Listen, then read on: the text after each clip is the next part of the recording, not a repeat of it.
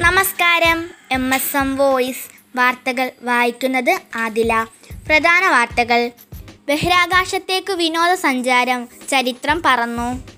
ശിരിഷ ബാൻഡ്ല ബഹിരാകാശത്തെത്തുന്ന മൂന്നാമത്തെ ഇന്ത്യൻ വംശജ.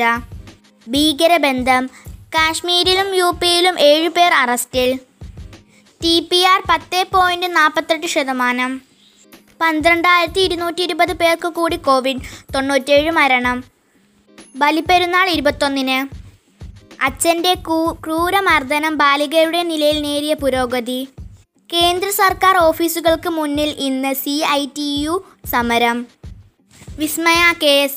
കിരണിന്റെ ജാമ്യാപേക്ഷ ഇന്ന് പരിഗണിക്കും. K S R T C Bengaluru service പുനരാരംഭിച്ചു. ഈ കളി തീക്കളി. കെണിയൊരുക്കി ഗെയിമുകൾ. ലഹരിയാണ് മയക്കും. എന്താണ് ഗരീന ഫ്രീ ഫയർ? ഇത് തീക്കളിയാണ്. ട്വിറ്ററിന് ഇന്ത്യയിൽ പുതിയ ഗ്രീവൻസ് ഓഫീസർ. കാണ്ടഹാറിൽ പോരാട്ടം കനക്കുന്നു. ഉദ്യോഗസ്ഥരെ മടക്കി വിളിച്ച് India. Lockdown T P R പ്രകാരമുള്ള ഇളവുകൾ തുടരും. ഉദ്യോഗസ്ഥർ നടപടിയെടുക്കാതെ ഉത്തരവ് കാത്തിരിക്കുന്നു വിമർശിച്ച് ചൈന പ്രസിഡന്റ്. ശ്വാസനാളത്തിൽ വണ്ട് കുടുങ്ങി ഒരു വയസ്സുകാരൻ മരിച്ചു. ആംബുലൻസ് കിട്ടിയില്ല ചികിത്സ കിട്ടാതെ യുവാവ് മരിച്ചു. കായികം കോപ്പ അമേരിക്ക അർജന്റീന ജേതാക്കൾ ഫൈനലിൽ ബ്രസീലിനെ തോൽപ്പിച്ചു. ലയണൽ മെസ്സിക്ക് ആദ്യ രാജ്യാന്തര കിരീടം.